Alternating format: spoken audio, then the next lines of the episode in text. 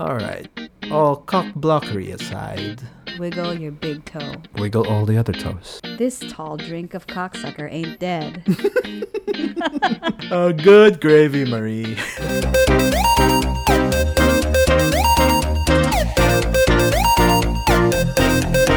The Retrospectives. The Retrospectives. Hello everybody, my name is Mark Savalia and welcome to yet another episode of the Retrospectives Podcast. We are, of course, joined today by... Careful. By my person. Aww. Aww. But my person, but also can be a little bit of a... I want to use the C word, but I'm afraid. I knew it. How did I know that you were going to go there? No, I'm going to use the F word na lang, okay? All right. Well, if it ain't the little flower. G. What's up? Hi. What an intro. You know, I always get scared whenever you're doing the intro. Same. I never know what you're ever going to say. Again, same. But I like the surprise element of it. And you are my person too. That is a direct quote in case people are missing out on the inside joke. It's not an inside joke. But that is a quote from the movie that we're so excited to talk about this movie. Yes. And in case you didn't read the title of the episode, we're going to talk about Kill Bill. Volumes 1 and 2. Come on. Not too long ago, I was quite the professional. My friends and I, we were the creme de la creme in an exclusive industry. And we all worked for this man, Bill. Then one day, I decided to leave, settle down, and start a new life. But when I tried to get out... they did me in. Don't you ever wake up. I guess they should have tried a little harder. So I suppose it's a little late for an apology, huh? You suppose correctly. Now it's kill or be killed. You have every right to want to get even. Get even? Even, Stephen? I would have to kill you. That'd be about square. And I choose kill.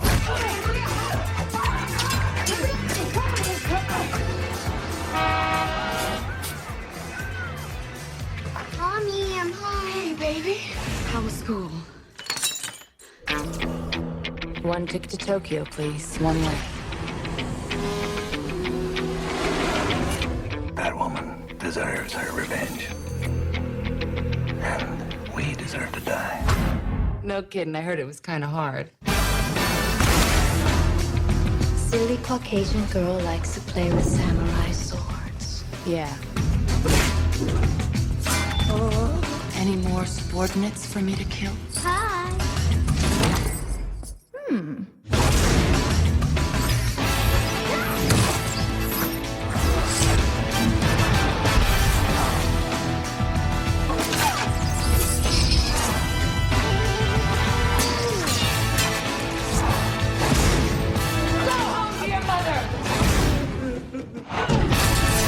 You didn't think it was going to be that easy, did you? For a second there? Yeah, I kind of did. Silly rabbit. Hard part's over.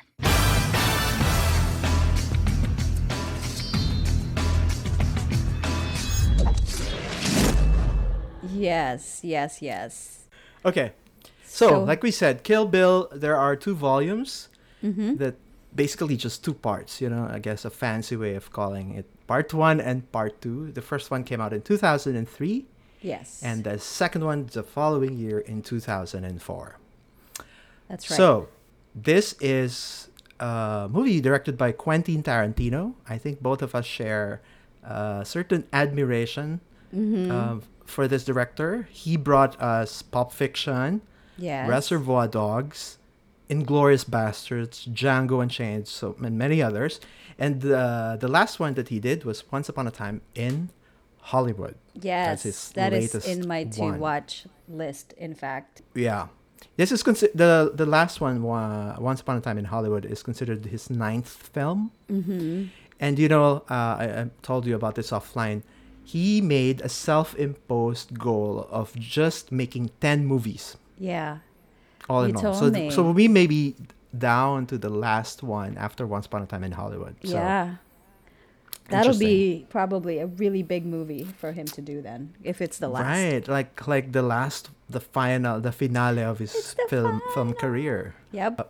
This episode may contain spoilers. Yes. This is about assassins, right? So there's a former assassin wakes up from a 4-year comatose, right? Coma. Yeah. Uh-huh. And then realizing that... she was killed or attempted to be murdered by her former boss or former teammates. Yeah. Teammates may be too soft a term. Squad, exactly. Yes. The former squad. And then when she wakes up, she realized so many things that had happened, and so she exacts revenge. Yes. You know, towards this team of other assassins who had betrayed her. Yeah. And then the havoc ensues. Ugh. And havoc it is. And havoc may be an understatement. I mean, it seems like it doesn't really describe the amount of gore that happened from volume 1 to 2. Oh, yes. Exactly. Yeah, so according to... Oh, so here's a few fun facts that I have. Do you have any fun facts you want to share about this movie? No, go for it. You have... Yeah. So according to Quentin and Uma, so they wrote the basically the story together when they were, I think they were just finished filming Pulp Fiction in 1994. Then the idea of Kill Bill started, and then Quentin said he wanted to do some kind of a 70s kung fu style kind of movie, which is very apparent in this in the final product. Yeah. And then interestingly, Uma Thurman was the one who came up with the idea of the film's opening shot, where she was beaten up, wearing her wedding gown, right? So that it opened in black and white, and in black and white, yes. Oh my gosh! Yeah, that so first it was opening. I mean, already will like snatch you to sit down and watch this because you know it's gonna be a good one. Arresting, no? Yeah and then the song, arresting. That song. Started and you know you're in for a ride. Do you know this trivia about the Pussy Wagon? No. I'm gonna go and start this with let's Pussy Wagon. Yeah. You know, I forgot about that part totally. You know, me too. When I first watched, I doubt you did. No, I truly did. You know, if you can see her face right now, you can see all over it. Liar. Oh. No, actually, so I do have the keychain. You do? So they made keychains like that? No, I don't. I'm kidding. So the Pussy Wagon apparently is, I mean, the actual car is Quentin Tarantino's car. Oh my gosh. He has a pickup like that. I'm not sure if he just painted it with that or if it's... I mean, for the movie, or he really owns something like that. I mean, it would be. I doubt that he owns something like that. Maybe they just added that paint and changed it to yellow, maybe, and added the Pussy Wagon thing on there. There's an MTV Movie Awards in Mexico, and this movie was a nominee. Well, not this movie. Uma Thurman was a nominee. Do you know for what category? Best action scene or something? No. What? Far from it. The funniest American in Japan is a category. That's so weird. That is a weird one. Maybe this is like an anime type of category, but it's MTV Movie Awards. I mean, here's another one. There's an actual category for best movie for grown-ups who refuse to grow up. And this movie was nominated also. Movie that refused to grow up? Best movie for grown-ups who refuse to grow up. Oh, God. Maybe that's us.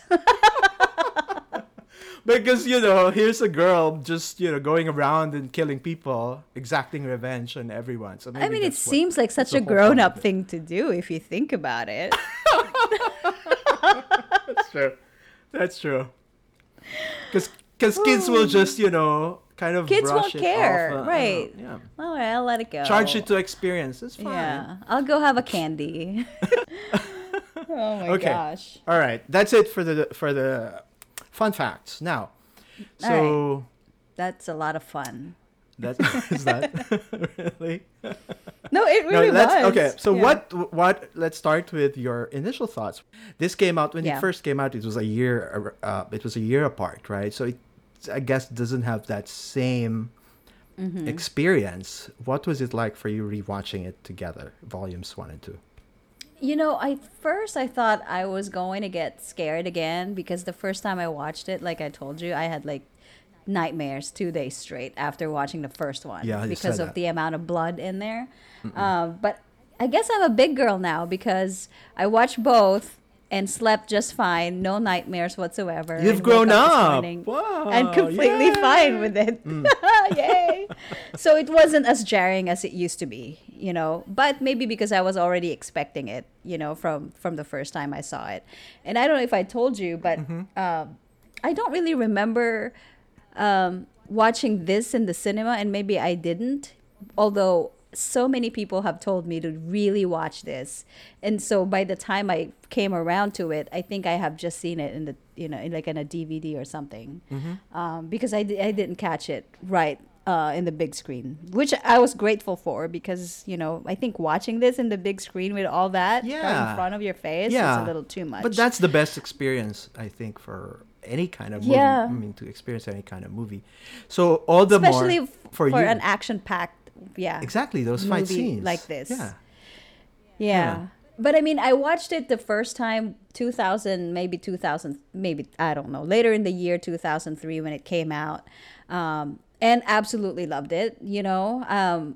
I think that Uma is one of my first loves, to be honest. Is she your crush again? Like all this. She was. Gorgeous. She really. I know. She was everything I wasn't. Therefore, like I loved her. Also, you said that also about Agot.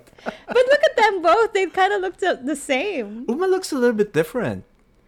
Well, don't you think? I mean, I just saw her and skinny new pictures. Yeah, model-like. Yeah, they're kind of have the same look almost. Yeah. But anyway, you know, she's after watching the movie, I knew then that she was gonna be like a hero of some kind, honey, to me, and somebody to look up to. Honey, what's better than pretty? Gorgeous. Good, BB. Oh, what about you? What is your opinion of it? Good gravy, Marie. I have a lot of quotes. I know. This is a really, really lots of good one-liners movie in terms of the lines. One-liners. Oh, they're nonstop, and always very good comebacks. Like in your head, you wish you would remember all of this so you could make, you know, comebacks to your friends. It's so witty. So I'm so happy that I was able to use "good gravy, Marie." Do you remember that? Do you remember who said that? Was that the cop? Yeah, the cop. Yeah. Uh-huh. The Texas cop. Of course, I don't have the Texas accent. The accent is hard to do, but yeah, I'll let it slide. Okay. So, you know, actually, I'm a little bit of the opposite for you. So for you, if it were like watching Cinderella for you, it wasn't for me. So, you know, I don't exactly remember the exact details of the emotions I felt when I first saw it.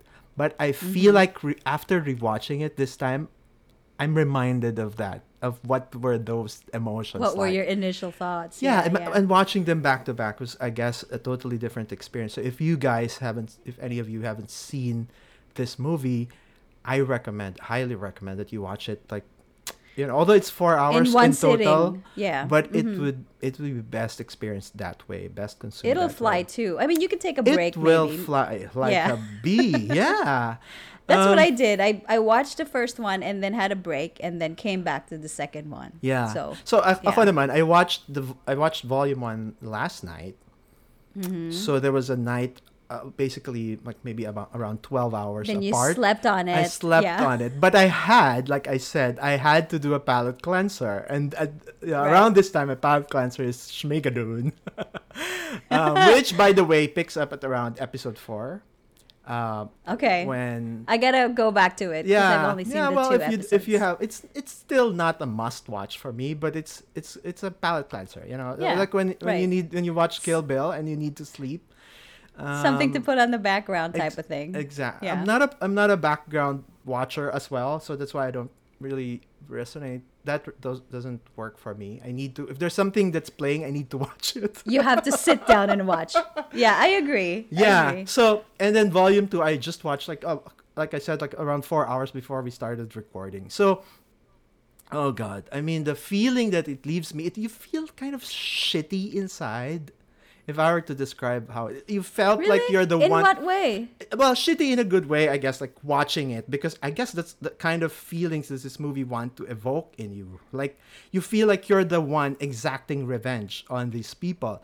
And then somehow, parang inside, your organs inside, it feels like they're shredded into pieces also. Because you feel like you went through all of those things. I know. Maybe your heart was, you know, sliced by... You know, sliced by a Hanzo sword, or it does make you feel like ouch. You know, I mean, I think like... the entire time my face is like, ugh, yeah, ouch, and then you feel like your head is kind of scalped by the sword. Also, the way like O-Ren Ishii was sliced. Right, that's the kind of feeling that it gets you, and I guess it succeeds that way because it really is a super violent. Makes you feel sick, afterwards. I enjoyed it really immensely after 18 years. The first time I watched it was 2003. I watched it in a cinema, so that was really, really one of a kind experience. But rewatching it after 18 years, it still is true. It still works, even on a small screen. Yeah. So at points I felt like I was watching it for the first time because maybe it's just so much time has passed. I know. I've forgotten a lot of the scenes, the twists, the styling, you know. Yes. Right. I mean, I guess after having lived through life and watching it now again, it's a little bit different. That's for sure. It's a little bit different. And then you appreciate I appreciated the musicality in it, you know, the sinister kind of music, but right, so I really enjoyed the use of use of music here. Ang galing ng pagkaka-select ni Quentin, and Quentin was the one who handpicked those movies. Those songs and compiled it into a soundtrack, which he won a Grammy nomination for, by the way. So that's crazy. That's really nice. So I guess, like I said earlier, this is the kind of cinematic universe my God, he's such a talented guy. He is. I don't think anyone else can do that kind of that kind of the stylized na parang medyo anime, may pagka documentary, may pagka '70s flick type. I don't know if anyone can pull that off other than no, Quentin. Exactly. Cool. Okay. So then we can move on to cast and characters. Yes. Top billed by Uma Thurman, who you said is your ultimate. She has to be, Mark. I mean... Her face also, every time her face gets kind of closed up, she's beautiful. I mean, even the characters in the movie can't get enough of her. Yeah, they keep saying, how beautiful she is. Because, she really is. Yeah, there's something just different about her. Like, just powerful, you know. So for you, who is your favorite? So let me just talk about my runner-up. So one of them would be Gogo Yubari, played by Chiyaki Kureyama. Child. She's so creepy. Her weapon, you know that the meteor. It's called the meteor hammer. It's so crazy that it gets better. I mean, you know what I mean. And like that she's first, good at it. That I know it was just like a ball circling, right? And then, there's a phase 2 to that. Right. And for some reason, it actually opens up to slice you up. Exactly. Oh God. I mean. And then when she dies, those... Really freaky. The eyes. Yeah, see, now I'm imagining it, and now I'm having palpitations. No. There's a fun fact dun sa paggamit niya ng meteor hammer na yan. When they were shooting the scene, di ba she flings the ball like that? Uh-huh. Yes. At one point, it hit Quentin Tarantino's head. Did it really? Yes. Oh my gosh. She accidentally hit Quentin on the head kasi nandun, he's right there near the camera. Parang she wasn't able to control how far it will go. Mm-hmm. So, oh God. Hopefully. Is it like an actual metal? Hopefully it's just a toy. I don't know. Maybe not. What was the character that really stuck with you? O-Ren, to be honest with you. O-Ren Ishii. Kind of a badass. She is. I really think that she's a freaking badass. Like, I wish I could lead my meetings like that at work. Is what I thought of after I rewatched this. Like, you're gonna disagree with me? All right. I'ma collect your head, y'all. That's what she said. Who else has something to say?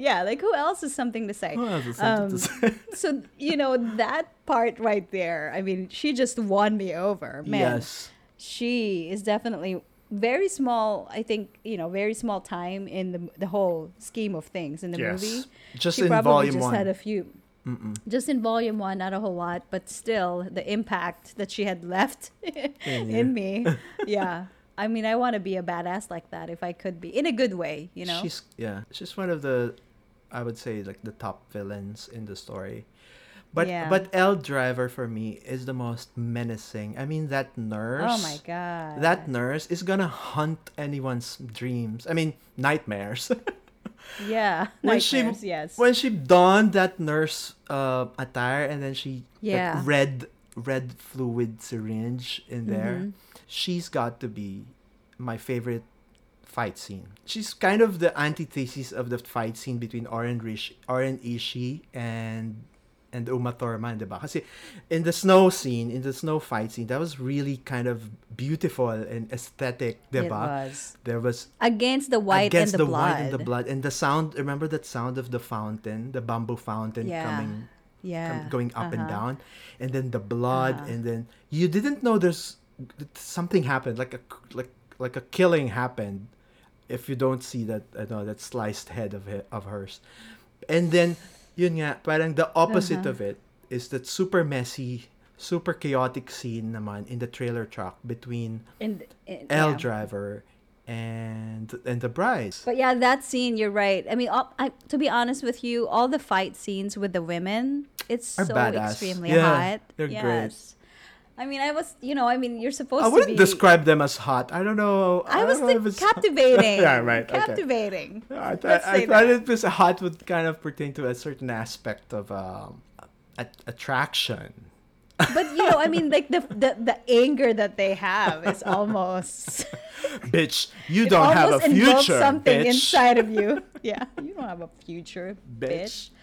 There's so much bitchiness happening. There's so much. The first fight with Vernita Green, diba? Yeah. Mm-hmm.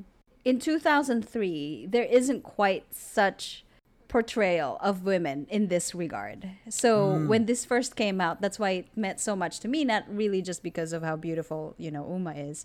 Really deeper to that. What I really truly took away from it is that women are badasses, really. And they have like pivotal roles in claiming whatever their narrative is. Yeah, exactly. So no, I don't think that anybody had really done this type of movie. Not just about the gore, not just about the action-packed, you know, scenes, but really who at that time. Well, now it's common now, but at that time. Nobody had really produced and directed this kind of film because of all these reasons. Yeah, right. I have several other categorizations when it comes to character. I have most lost character for me was the proprietor. Remember the owner of the restaurant? Oh, you know, Charlie Brown and the wife. The wife, yeah. She's just called the proprietor in the store, in the cast. She's so frazzled about everything that's going on. So frazzled. From when it was still peaceful up to the time that there were like dead bodies all over a restaurant. She was just like, well, because they heard of her reputation. Exactly. Exactly. She was kind of coaching her husband, like, you better be careful. You better be careful. You've heard of that person. And then there was actually something funny about her towards the end. You know how she was slipping actually on the blood. Exactly. But what's funny is she's got that same kind of frazzleness from when Oren entered the restaurant up to the point when there's basically a carnage in the place. Ganon pa din siya. So she's, I guess that's her normal self, which I like about her. The other one was, remember this the Tokyo businessman. Again, wala siyang name na character. But he's the one in the bar with Gogo. Gogo was kind of teasing him. Do you want to enter me? Something penetrate, like that. Penetrate. And then there goes the sword into him. Yeah. Now do you still want to enter me now that I've penetrated you? Oh my God. Isn't it ironic? Oh, yeah, that was a good point. Okay. There. So do you have any character shout out for you before we move on? There's so much small characters. It's funny when you notice these little characters. They make up the whole thing. Okay, then we can move on to... So I don't think that there's anything like specifically nostalgic. I know. I was just going to tell you that I barely really noted anything because this movie, I think, is... Do you think that it really aged well? I mean, it's such a classic. I really think. If we're talking about Alanis' words, okay, I really do think. I really think. You just note like the usual ones, right? Like the big... Cell phones were still there, and then which were not really always been noticing. Which were not really kind of special in the movie because there's just really so much more going on beyond the just the technology. Right. But also, I noticed yung gamit ng pamaypay. The Yakuza person who suddenly got really hot. Naalala ko yung pamaypay days because I used to have one, in the Philippines. Because it's all when we go to churches and stuff, because it can get pretty hot. It gets hot. So I remember that pamaypay scene. Right. Yes. So what I thought that instead of nostalgic scenes, we could just list out our favorite moments, favorite scenes. Oh my God. In the movie. Oh my gosh. Favorite fight scene? Out of 5, right? Bill's was, it's not so much a fight scene as it is kind of an ending, right? I like that. But what about the 4? Yeah. So that one I really liked. Bill's? But Bill's, yeah. Okay. All of the fight scenes, to be honest with you, with all the women I like. With the... So if you were going to rank them... Oh, rank them. It's gotta be, to be honest with you, it's gotta be the Bill and Uma Thurman. The last one, okay. Because of the 5-hand technique. Because he was really surprised that Pai Mei taught her that. So I thought that was my top scene. And just the fact that they were both sitting down. They were both sitting down and they're having a freaking fight. That's amazing. Yeah. It's more of also not just a physical fight, but also a mental fight because everything's being laid out on the table, and so it's more of a psychological thing already. Yep. So that's the best one for you. Okay, that's my favorite one. I still think I'm still, I'm a fan of Elle Driver's character, so she's going to be my. It's gotta be though. Yeah, I like that she's given that kind of because it's all built up, She feels like she's. Before you get to Bill, parang siya muna yung parang fortress around Bill. So that anticipation that was all the way from volume 1 all to volume 2, I thought really built her up for me. So I really liked how that ended. And then the plucking of the eyeball was truly unexpected as well. Oh my gosh. Like that 5-point thingy. Yes. So, yes. That was very well acted. I thought when the eyeball was gone, she was just everywhere, like hammering herself on the toilet bowl and then on the glass, etc. So that's my favorite fight scene. Okay. Yeah, that was a really good one. Any more moment for you? Other moments that I really liked and enjoyed would be the Pai Mei training. To be honest with you, every time Pai Mei comes on the screen, he's a tough trainer, man. But I enjoyed it because it's very comical, you know. And she's suffering really bad, but oh my god, he's a freaking scary man. I really relished that. So on the Pai Mei scenes, I thought there were parts of that I felt like kind of a drag, or maybe because there were the quieter moments in the whole movie. Mm-hmm. But then every time, you know what I found funny was every time he caresses his beard. Yeah. He caresses his beard and then kind of chucks it aside. Yes. Yeah. But there are two kinds of him chucking it aside. One is when he kind of want to say, that's my girl. You know? Yeah, he likes it. He likes it. And then there's another one he was like, check. When he's upset, it's to the other side. Yeah, he goes to the other side. Yeah, right. Yeah. And the final scene that I really, truly do enjoy and liked, and you know, it resonated well with me, is actually when she was on the bathroom floor in the end, crying and laughing at the same time. Mm-hmm. I think there's just something about the bathroom floors that. Well, that was a nice bathroom. That was a nice bathroom. Yes. Yeah. To be honest, I was just gonna say, I'm sure Mark will appreciate the tile work. That's really cool. Oh, it's really nice. Yeah, but I don't know. It just resonated to me because, you know, I don't know. I think I'm the same way. When I'm either crying about something or like really heartbroken about something, I find myself in the bathroom floor. Really? Honestly crying. Yeah, I don't know what it is. No, there's something about it. Yeah. Because other people would be kind of, you know, their backs against the wall of the bathroom and they're having a shower. And if they want to have a moment, and then they're going to slowly slide down against the bathroom wall. But ikaw, I'm not that dramatic. You're not like that. You're all the way to the floor, like you're back on the floor, crying and laughing at the same time. Yeah. What about you? I'm sure you've got plenty more, but I'm going to keep it short. Sure. Yes. Yeah, I have one moment. I guess is I guess one of my favorite musical moments, because this is basically there's a lot of musical moments in the movie. So, but the first scenes, right, when it opened with her on black and white, and then the song started to come in, bang, bang, you shut me down, bang, bang. Yeah. I forgot was one of my favorite musical moments in any movie. I forgot about that. And then... Yeah. And then the other one was Twisted Nerve. You know, we opened the show with the whistling part. I can't do the whistling. And then, of course, Elle Driver, that nurse moment of her. And then when she said, I might never have liked you. Point is, I despise you. Yeah. Are we going into the lines now? No, so this is the scene that's connected to a line. So all right. I gave that. Yeah. Sorry if I spoiled that for you. Always. And then, of course, another, I guess, very momentous moment captured in cinema, or I guess like any director might not have done it, the burying alive scenes when she was buried alive in that coffin.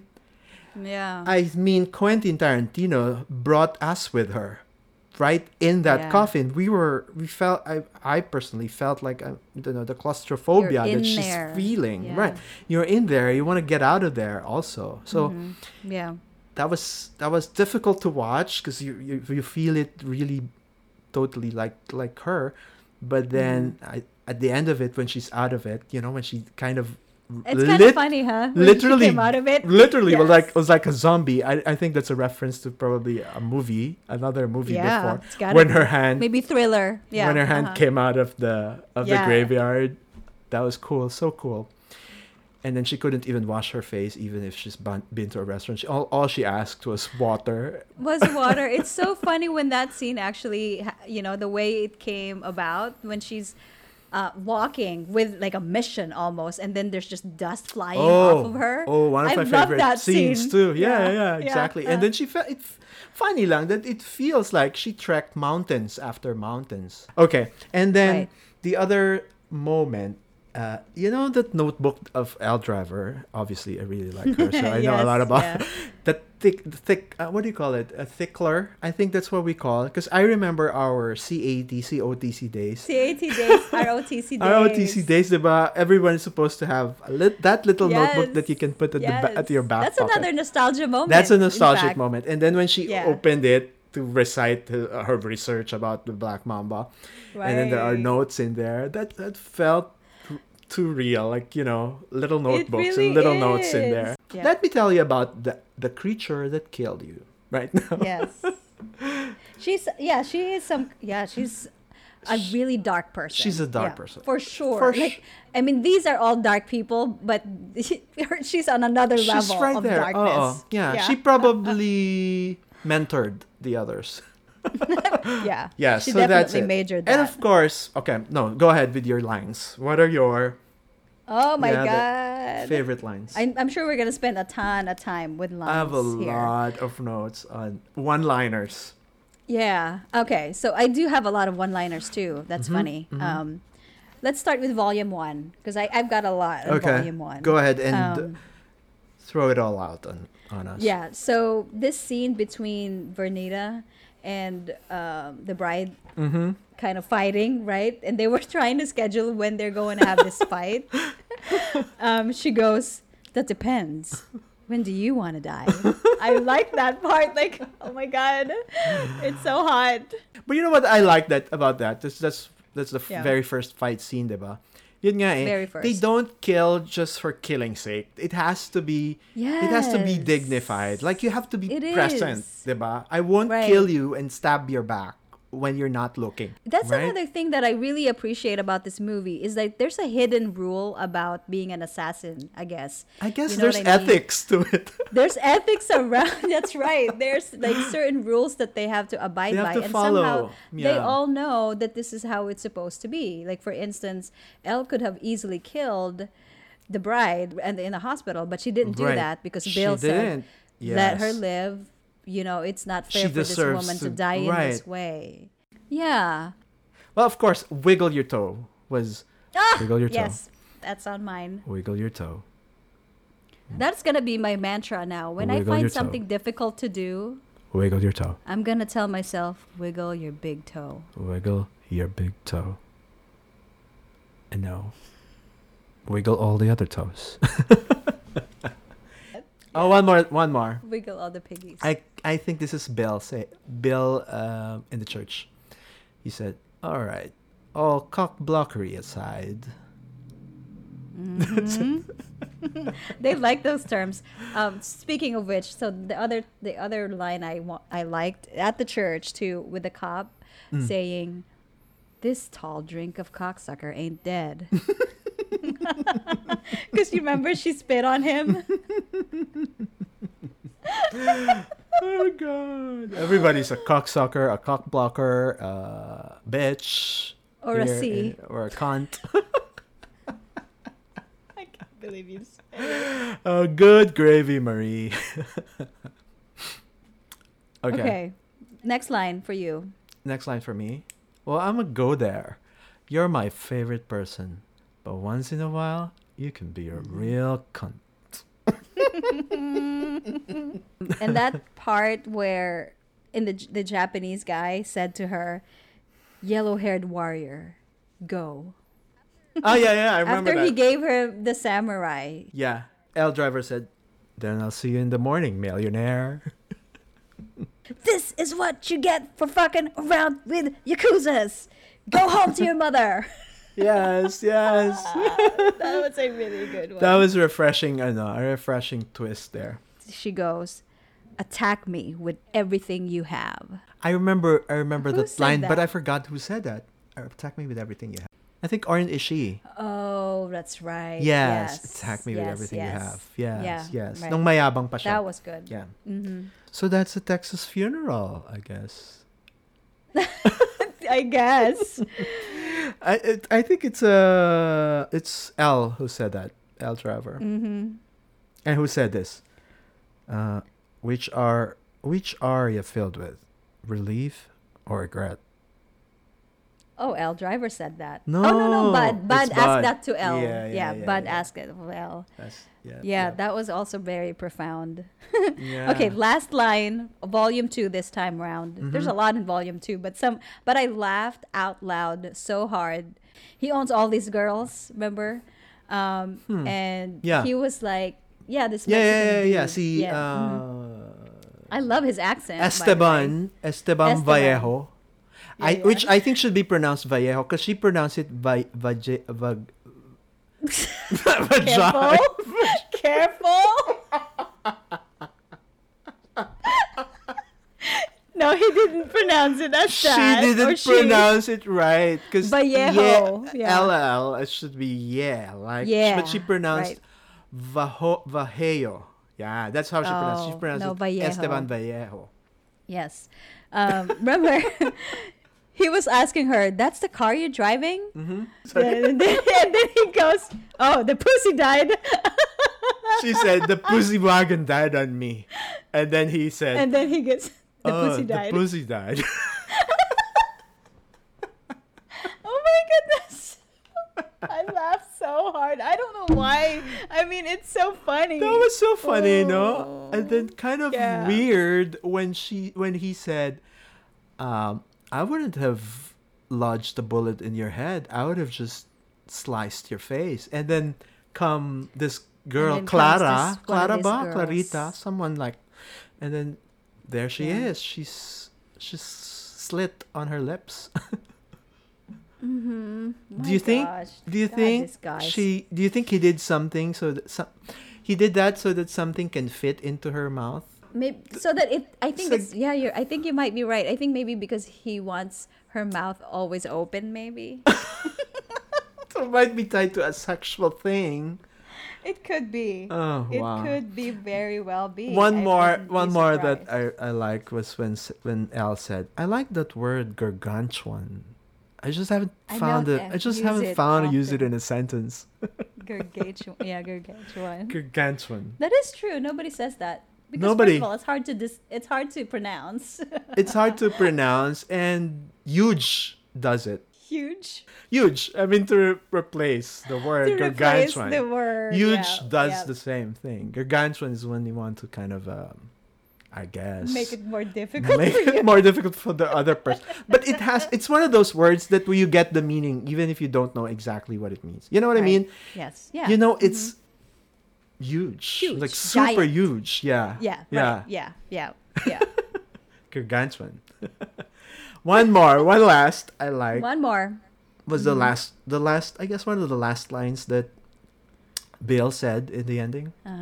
Yeah. You know, there are consequences to breaking the heart of a murdering bastard. Oh, yes. yes. I love that. That is a good one. Actually, anyone you mess with when their heart is broken, there are consequences. Right. One way or another, it's going to get back to you, you know. For sure, you know. Maybe, yeah. Okay. Yeah. Okay, that's it? Very good. Cool. I think that's it for our lines. All right, that's it for our lines. Let's go into we're in the ending. We're in takeaways? Ending, like what happens in the end? What do you think happens after Volume 2 ended? Where are BB and the mummy? BB, such a cute, right now. Cute girl. She's a cute girl, yeah. You know, to be honest with you, I think after everything that's happened, she probably is living like a real quiet life now. Like a real deal type of life. Really? I think she really wants to escape. She does, but it's not up to her. That's her problem.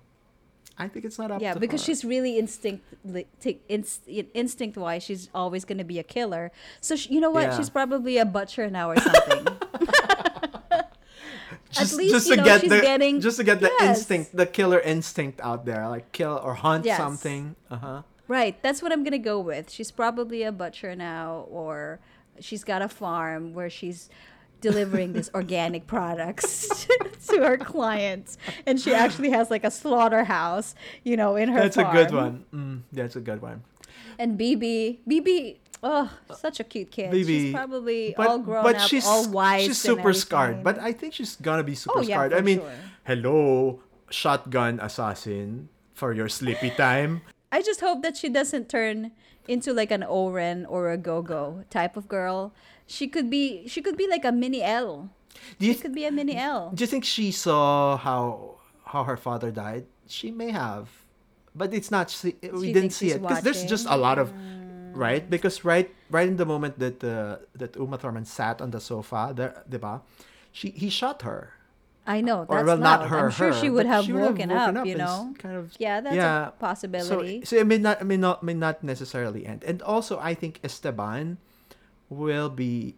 So maybe Bill gave some orders to Esteban Vallejo here, because not everybody's actually gone. Mm-hmm. You know, the way it was probably portrayed in the movie. So maybe there's still some remnants of her past that will keep on haunting her, I feel. That's it for our post-ending. Do you have any takeaways?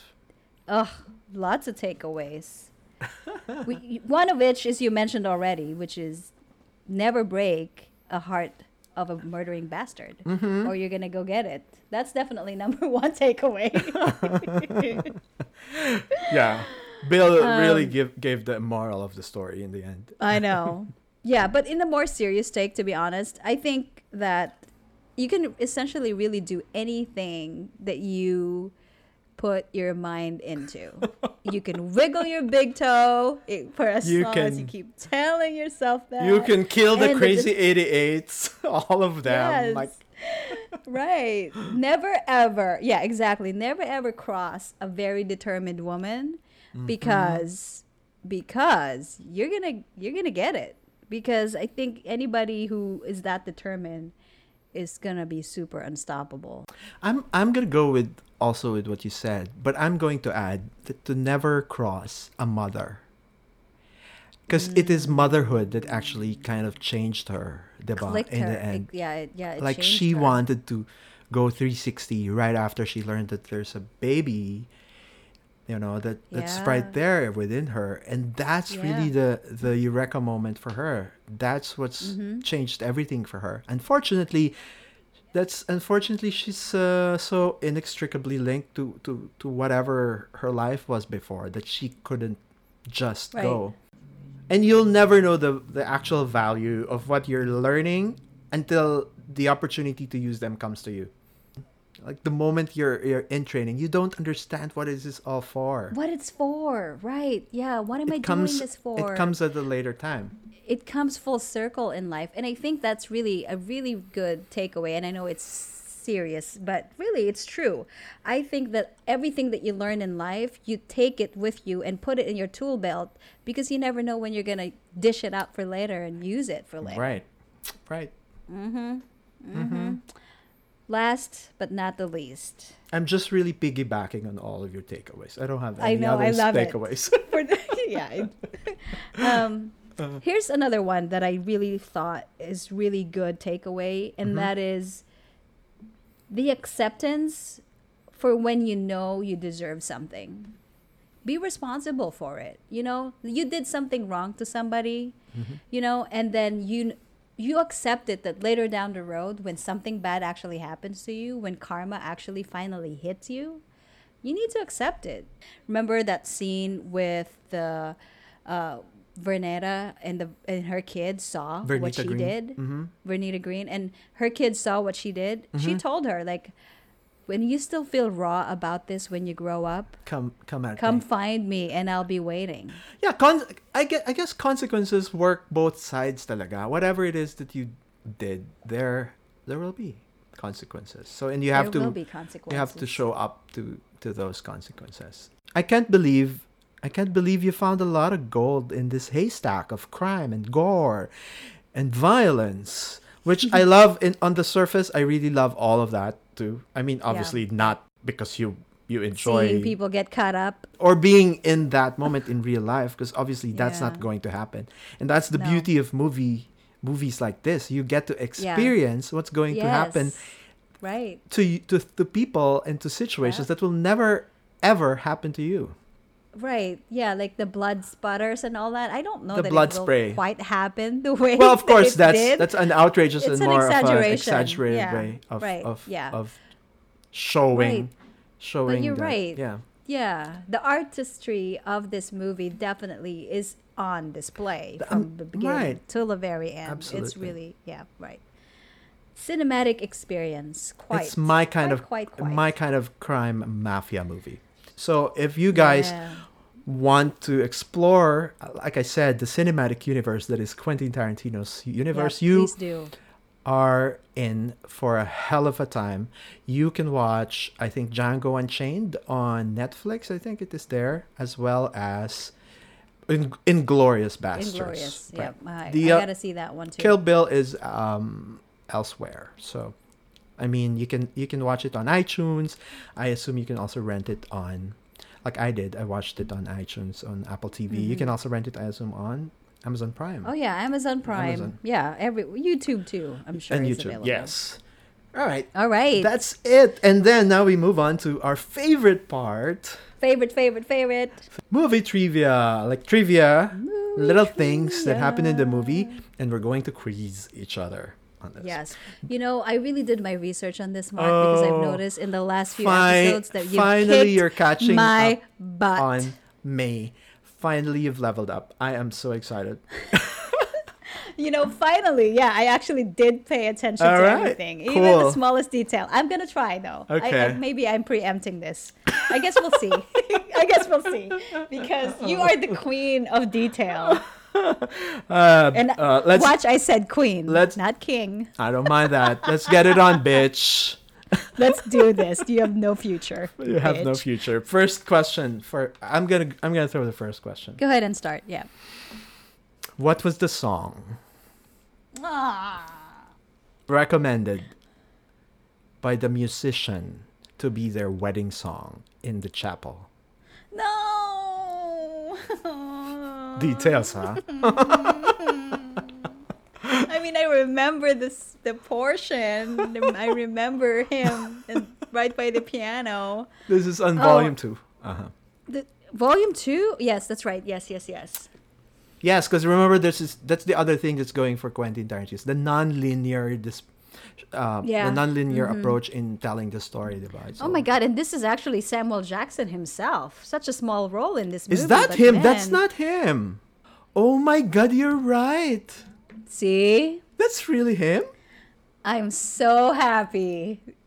I knew it was him, but it was a small role, but he. You're right. I didn't know. Oh wow! Yeah. It is him. I should take this point. No, in fact, that's not the question. Actually, I should take this point. That is not the question. But the answer. The answer is "Love Me Tender." Oh yeah. All right. Whatever. What is the last line delivered? Oh my God! From Volume 1. Last line. Bill asked this question too. Yeah. What's the last? So he said to Sophia Fatale, I think. It was Sophie, Sophie, and she said she didn't know that her baby is alive, right? Something like that. One more thing, Sophie. Does she know her daughter is still alive? Yes. I got it. Well, that's a half a point. What? No, that's not half a point, bitch. Come on, give it to me. 1 point. I hate it. You're so good at this. Fine, 1 point for you. 1-0. Okay. What is the name of the band that was playing at the House of Blue Leaves when it all happened in Japan? In Japan, yeah. 5, 6, 7, 8. Yes. Oh, yes. Good for you. Pay attention to that. Good for you. Okay. And they're an actual band, apparently. Second question.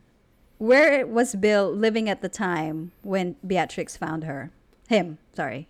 Villa Quattro in Salina. Damn it! Of course. Yes. I freaking hate you. Okay. In the tombstone of Paula Schultz, what year was she born and what year did she die? I know this is gonna be on there. 1940 something? 1942? No.